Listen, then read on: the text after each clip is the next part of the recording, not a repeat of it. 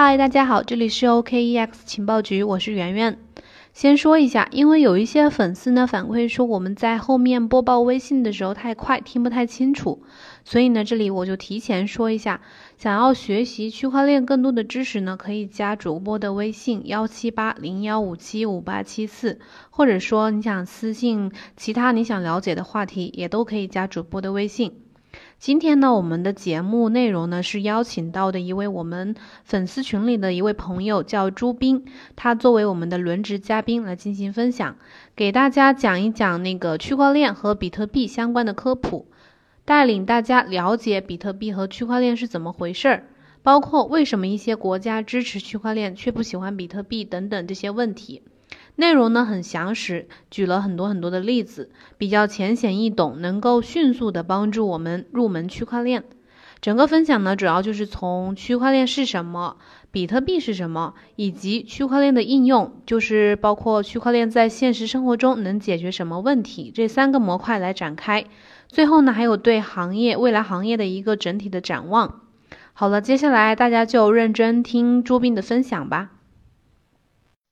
大家好，OKX 情报局粉丝三群的小伙伴们，今天晚晚上我们的分享马上开始。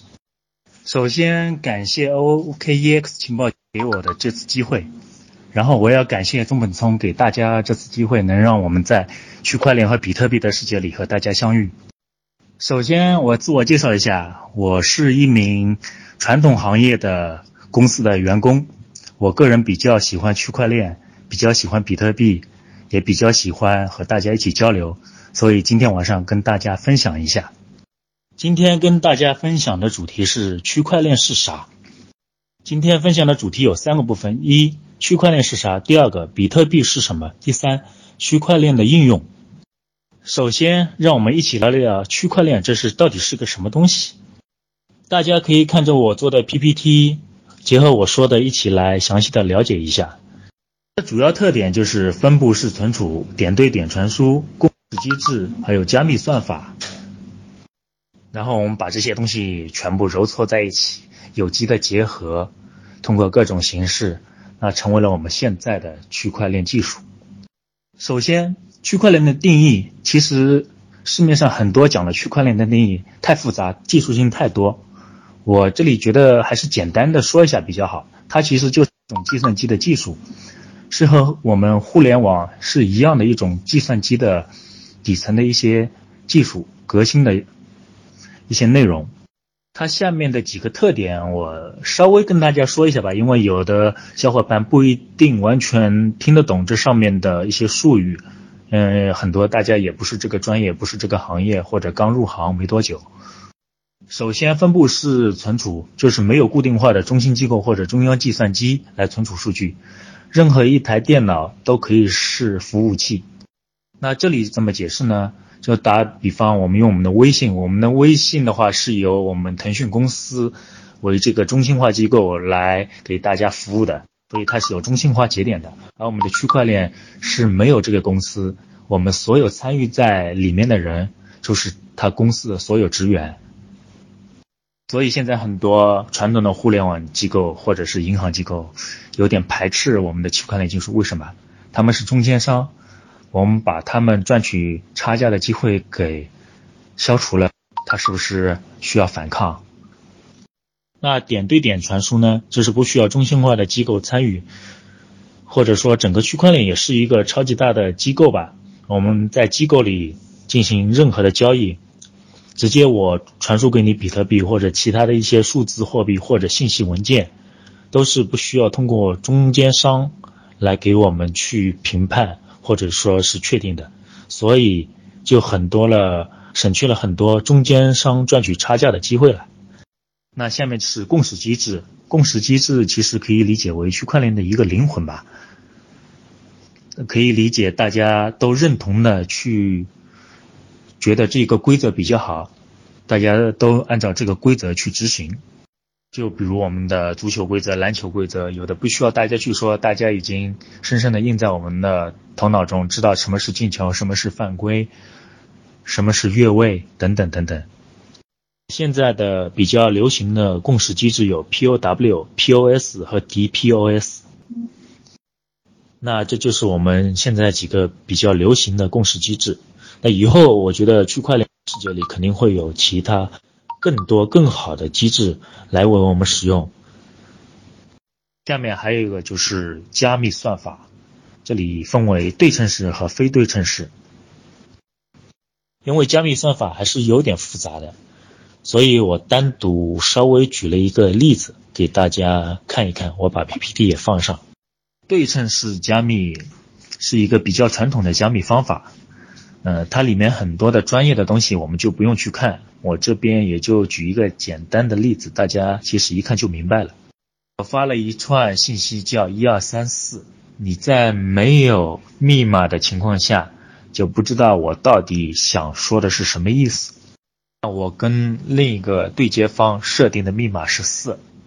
告诉他的意思就是说，一加上四，这是成为我后面一个数字，那就是五。一二三四，那按照对称加密的方法，那翻译过来就是五六七八。同样用英文数字也可以表达，我的密码仍旧为四。我发给对方的信息是 x y z a，翻译过来是 b c d e。这也是一个比较古老的一个加密算法，像当时。古时候打仗，或者说我们现代战争、二战、一战也会用到这一些密码，所以有很多破译密码的小分队要想尽办法要破获敌人翻译码是多少。呃，这一个对称式加密的优点就是说用起来比较方便，只要知道密码的人能很快的翻译出密码，但同样被敌人破获之后，你所有的加密全部就崩溃了。那非对称加密。就解决了这一个痛点。他们两个是一定要配对使用，才能打开需要的文件。音频文件没有，这是我一边讲一边大家听吧。公钥的话就是公开的，大家能看得见的私钥肯定是你自己拿到的。而区块链的世界。私钥就是你的一切，拥有私钥的人就拥有对于这一个信息或者这一个加密货币的所有控制权。所以你进入这个圈子之后，很多人会告诉你，你的私钥一定不能告诉别人，一定要物理隔绝，一定要抄写下来，不要放在网上，就是这个原因。这个好比你保险箱的一把钥匙。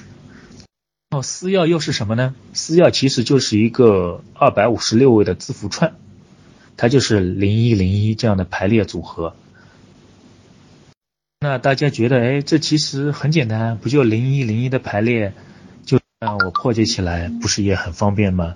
又没有其他的数字字符。其实这里大家想的有一些简单，我给大家看一下我做的这页 PPT。PPT 这里我就不读了，大家可以到时候看一看。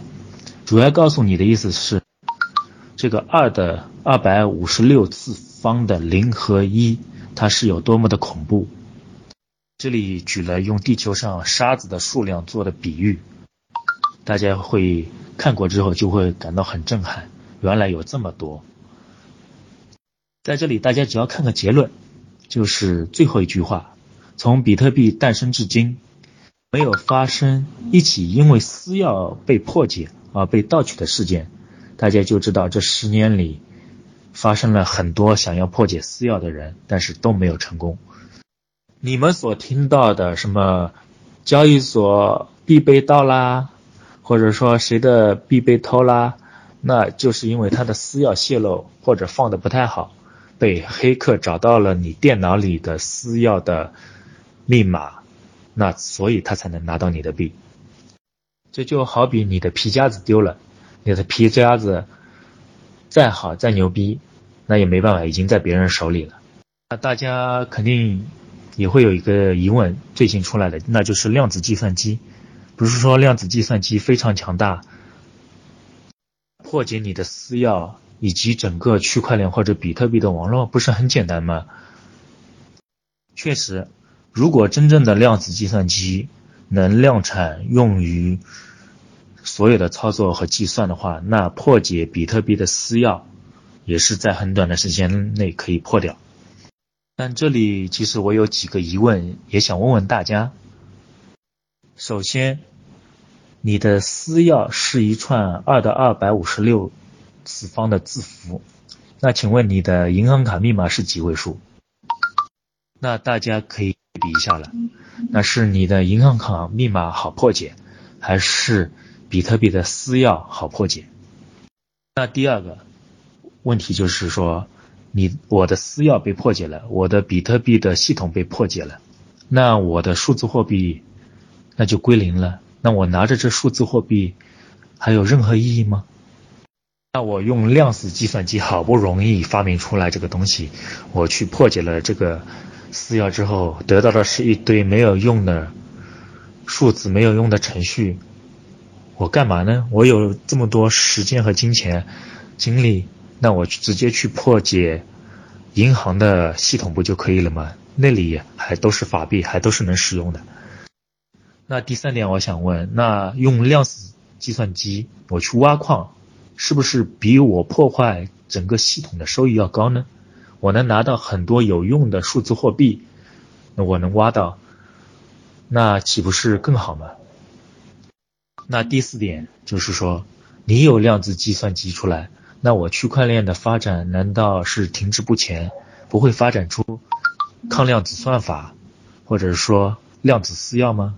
这都是大家可以去思考思考的问题，所以我觉得量子计算机和区块链的关系不是对立，而是一个相辅相成。技术在提升，那我其他所有的相关的技术肯定也都在提升。那上面就是我讲的一些区块链的特点，那大家总归对区块链稍微有一个比较宽泛的认识，知道它具体是一个什么东西。那这里我们讲到了区块链，那肯定得讲比特币。为什么？因为比特币是区块链的第一个应用，是中本聪把这一个应用来带给我们。区块链和比特币的关系，其实很多人搞不明白到底是什么关系。他们俩说说嘛是一样，然后嘛又不一样，它到底是什么呢？迄今为止，比特币可以说是这水里孕育出来最大的一条。大的鲸鱼，我是这样理解的：区块链是水，比特币是鱼。那水里可以孕育出很多的鱼，有鲨鱼，有小的海鱼，也有河里的鱼。那我们的区块链世界也是这样孕育出不同种类的数字货币。那我们进入第二个话题，就是比特币是什么？我们可以从比特币的白皮书里可以看到，比特币中本聪定义为一种点对点的电子现金系统。我的理解，它的本质其实就是一个系统，一串代码，一条程序。我们了解比特币有几个数据，我觉得大家可以认识一下。我这里反正总结出来给大家看一看。一个是发明人中本聪。大家其实对这个中本聪很了解又很不了解，为什么？大家都在说他，但又不知道他是谁，而且现在为止也不知道他是一个人或者是一个组织。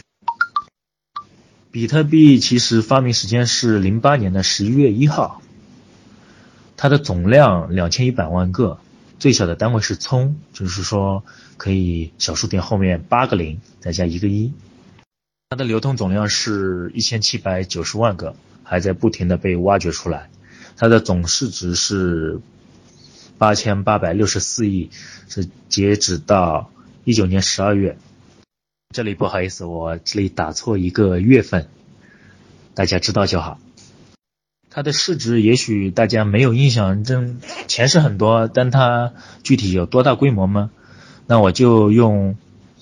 我们中国的茅台和工商银行两个市值做对比，大家就知道它的体量有多少。这个市值是在七千二百美元这一个关口统计的。那如果它回到历史最高点两万，那它现在的市值起码翻一番。那比特币又是怎么出来的？大家一直听说挖矿挖矿，到底挖的什么矿？是不是和以前一样拿个铲子去挖？那肯定不是，它只是一个形象的比喻。因为我们现实社会中挖金矿、挖煤矿是拿铲子，那在比特币的世界里，需也需要去去挖。那怎么个挖法？这里我给大家简单的介绍一下。它有一些名词，我给大家罗列了一下，什么挖矿、矿工、矿机、矿场这些我就不介绍了。大家用自己的电脑去破解系统给出的一道算术题，谁先破解出来，谁就会得到比特币的奖励。啊，这道算术题每十分钟出一道，每出完成之后，它就会形成一个区块来记录该十分钟内发生的所有交易。那这个过程就称之为比特币的挖矿，因为它像现实生活中挖金矿一样，会有回报给你。那它到底是什么算术题？它的系统是怎么运算的？它是怎么奖励、怎么分配？这些我觉得大家可以去百度一下，这里就不详细说了，因为里面的专业术语太多。我觉得大家就只要知道一个结果，过程的话，大家有兴趣的可以去网上查一下。那其实大家听了那么多，还是觉得这些东西对我们来说感觉不大。那为什么这么多人喜欢比特币？直白的说，比特币的魅力在哪里？就是它的价格，它飙升的价格，以及它的安全性。这一点是比特币为什么有内在价值的核心。我给大家列了三点，第一个是。价值的增长幅度超高。第二是全球流通性好。第三就是安全性。大家可以看一下第一条，它的价值的增长十年内翻了六千六百二十五万倍吧，这是迄今为止增值幅度最高的一个投资标的，超过了现在金融市场上以来所有投资标的的涨幅加起来都不止它这些。那第二点就是它的流通性，你全球可以使用，而且只要有网络的地方都能使用比特币去进行价值交换或者是物资交换。它的安全性通过私钥还有它的系统来保证。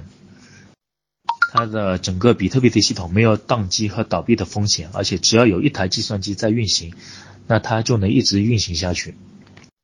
那我下面还给大家讲一讲比特币的特点，其实它的特点就是一个区块链的特点。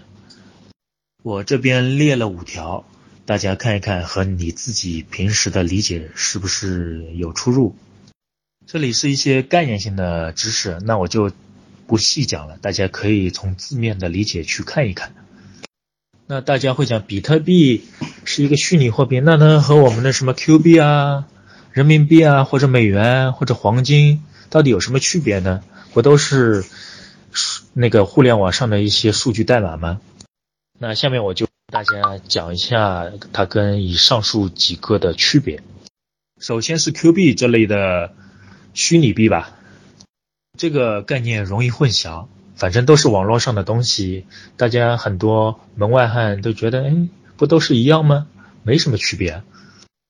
那我做了几方面的比较，一个发行主体、信用背书、记账方式和应用场景，主要。总结有两点，一个是 Q 币，它是由中心化的腾讯公司来控制的，它的数量可以随意更改，而且腾讯倒闭，你的 Q 币就没有了。那比特币它是从一开始制造出来、发明出来，它的所有程序就已经固化掉，虽然有会有更新，但是它的更新都是很细部的，不会那么比较频繁和重大的。而且必须通过所有的矿工及所有区的人的肯定，那它才可以升级。所以它的整个系统是非常安全和稳定的。那下面就是它和法币，就是人民币或者美元、日元及其他的所有国家的货币的一个区别。最大的一个区别就是抗通胀，法币没有数量上限，而比特币只有两千一百万个。那很多人会想，那我用用人民币、用美元不是也挺好吗？我为什么要用你的比特币？你说你什么抗通胀，这个我不明白、不懂啊。这里我举一个简单的例子，告诉大家怎么去区别这上面的一些差异。我就拿猪肉来说，猪肉打比方，从今年年初的二十一斤涨到了现在四五十一斤。那请问？是猪肉的内在价值，它的营养成分发生了改变，所以让它的价格增长吗？还是说因为第一通货膨胀，第二个它的一些产量减少才让它增长？那再想一想，十年前你兜里的一百块能能买多少东西？今天你的一百块能买多少东西？是你买的那些物品，它的内在内在价值增长了，还是因为你的法币在贬值？那你的法币为什么贬值？不就是的太多了，造成了通货膨胀吗？而比特币由于它的稀缺性，它只有两千一百万个，而且还没被挖完，所以它的价值会越来越抬高，所用的人会越来越多，这样变相的提升了它的内在价值，所以它的价格一直在不停的往上涨。那下面就讲讲它和黄金的一些区别。比特币和黄金其实很像，它都是内在价值比较好，比较认可，全球流通。黄金也是不受主权国家控制。它唯一和比特币的区别就是在于运输、储藏和方便性上面。我们现代人平时不可能拿着一个黄金去跟别人去交换，我要买你的米，我要买你的车，而且。接收方也不敢认啊，他不知道你这黄金到底纯度是多少，到底现在的价值是多少，很不方便，只能说是国家的一种战略物资。而且带黄金也不方便，你身上带着黄金，很有可能成为一些抢劫犯眼中的一块肥肉。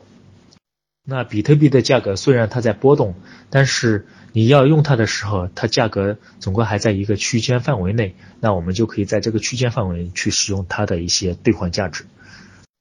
跟大家讲了这么多比特币的特点、它的优点、它的好处，那它到底什么问题会造成的很多国家不去认可它？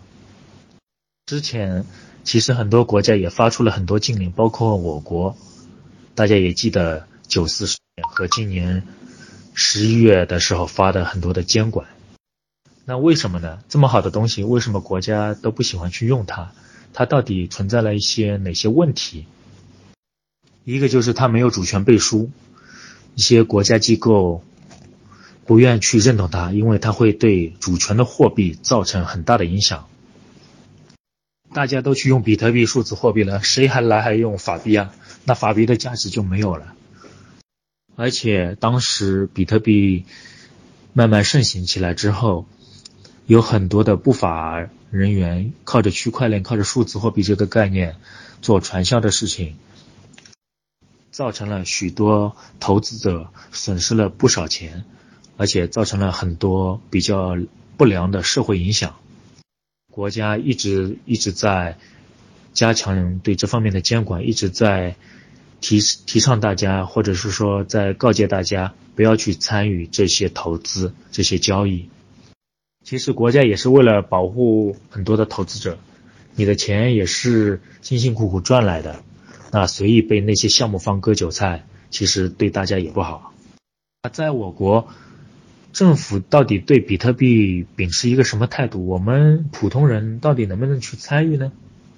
在五部委发的防范比特币的风险里，其实明确的已经说过了，国家是不鼓励、不禁止大家风险自负。这一个五部委的发文，我给大家标注出来。最后一句话，也许很多小伙伴还是没理解，那他到底给不给我们玩？很简单，你自己喜欢，你自己买着放着没问题，你不要去参与交易，不要去参与这些诈骗，就可以。但你被骗了，国家也没办法帮你找回来，你只能自认上当倒霉。那大家肯定会想，那习大大在十月二十四讲话的那时候，不是支持中国搞区块链吗？那怎么现在又不准我们去玩比特币？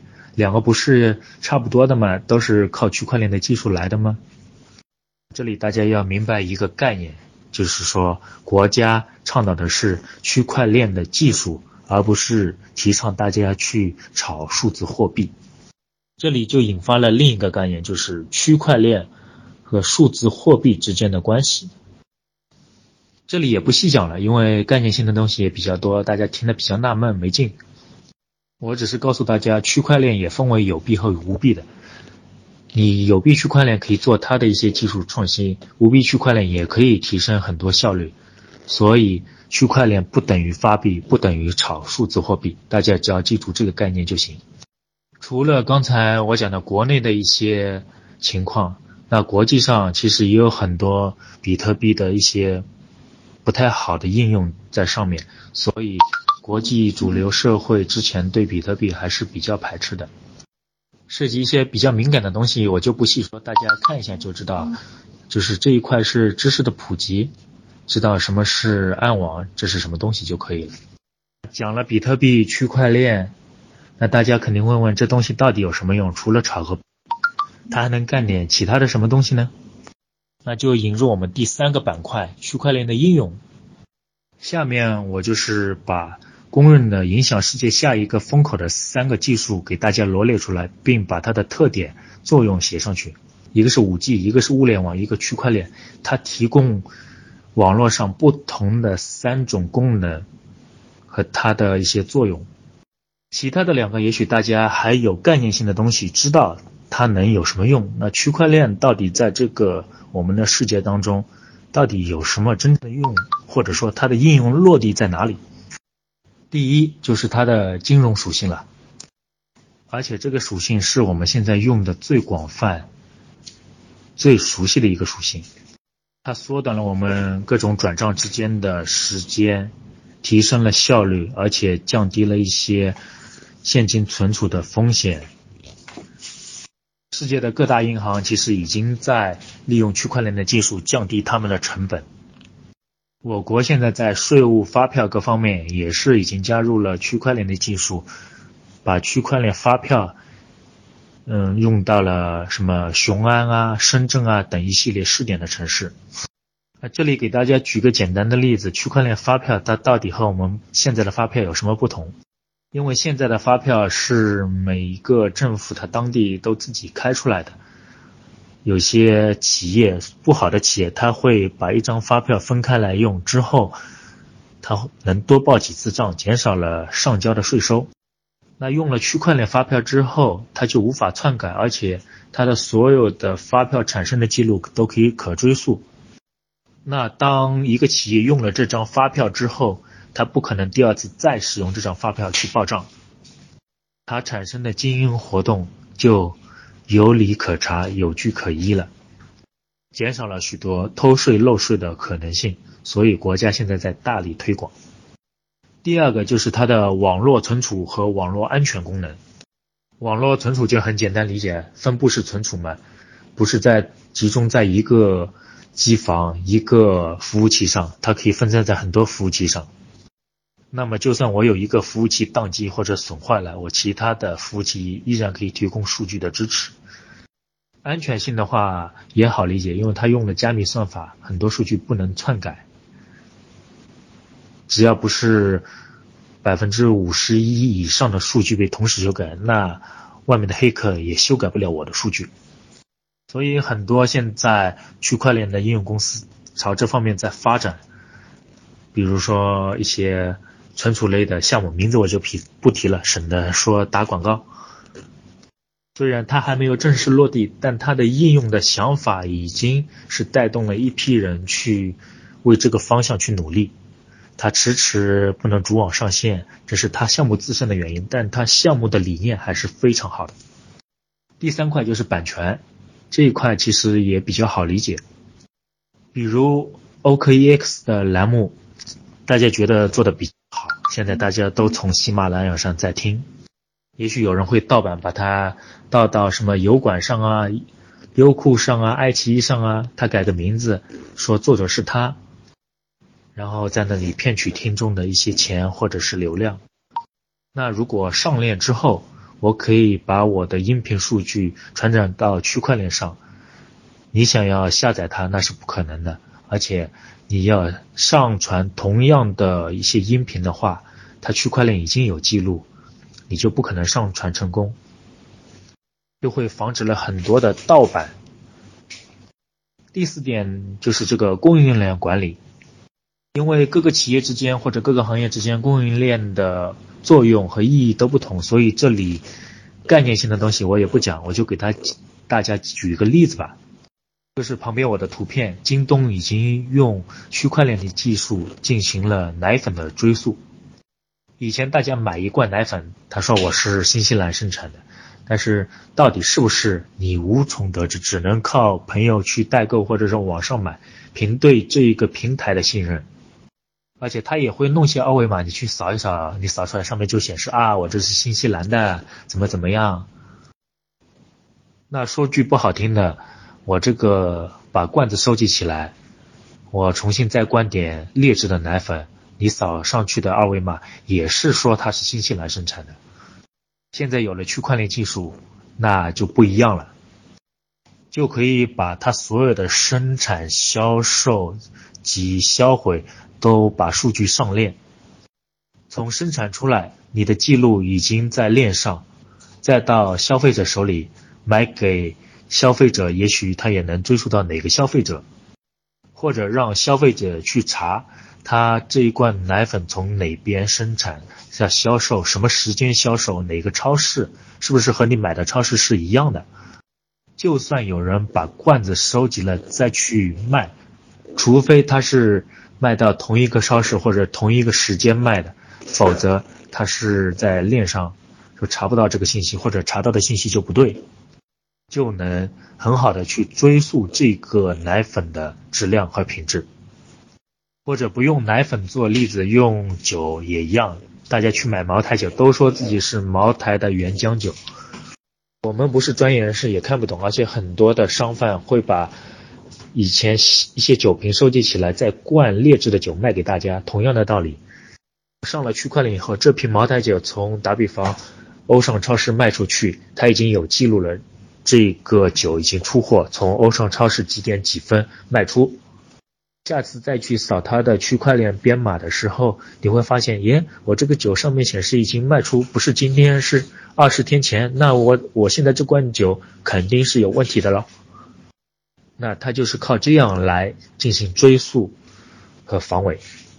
第五个就是我们大家应该比较喜欢的游戏产业。原来打游戏打完这个号或者这个游戏，你所有的装备和时间精力投入了，除非你把号卖给别人，否则这个就没有任何。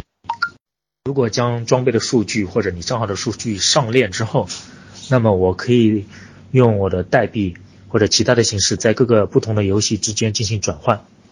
那我之前花半年时间打了一个号，打的一些装备，在下一个游戏也不会去浪费，增加了一些游戏和用户的粘合度，这样子大家会玩游戏越玩越比较开心，而且不会觉得去浪费时间。第六点是政府的一些公共管理，这一个概念还是稍微有一点远，但是我觉得未来的某一个时间肯定能实现。包括我们所有居民的一些个人信息，所有上链，不用去证明我是我，我妈是我妈，减少了大家去跑一些政府单位的时间，节省了很多一些证明的时间以及手续的时间。不过这一点还需要很长的一段时间，因为区块链在企业之间推行还是比较轻松和容易，但是政府毕竟它涉及的范围比较广。这个我们还需要等它一步一步的去实现。最后，我们就展望一下未来吧。我们区块链这个行业，或者说比特币，已经发展了十年，已经一点点从一个小孩成长成一个青少年。一开始大家的不理解，到现在变成大家各国比较青睐的一个香饽饽，也得到了全球的共识。监管从打压到现在的鼓励发展，其实这个行业也是在一点一点的进步。技术也没有好坏之分，就看大家怎么去使用吧。我们我觉得，二零一九年是区块链的元年，而且也出了很多的比较大的事件。未来的二零二零年将是一个数字货币或者说区块链的产业更加发展壮大的一年。我们现在所有参与的人，应该就是第一批上车的人。那我们可以乘着这个风口，去抓住这个潮流，去抓住这个时机，创造我们自己的财富。那感谢大家今天的分享就到这里，大家还有什么疑问的也可以直接在群里艾特我。我这里也感谢 OKEX 情报局给我这次的机会，他这个平台也非常不错，我也天天在听他们的节目，也感谢他们，也祝愿他们的发展越来越好。谢谢大家。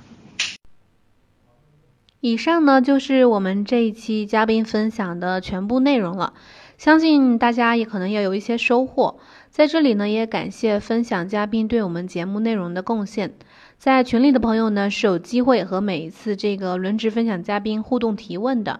我们最近的粉丝群的这个分享啊，可以说是非常多哦，因为我们发现了一些比较有自己见解的群友，能够带给大家可能有不一样的认知角度。如果想要加入我们的粉丝群的话呢，或者是想要学习嗯区块链其他相关的知识呢，可以加主播的微信。这里再强调一遍，微信号是幺七八零幺五七五八七四。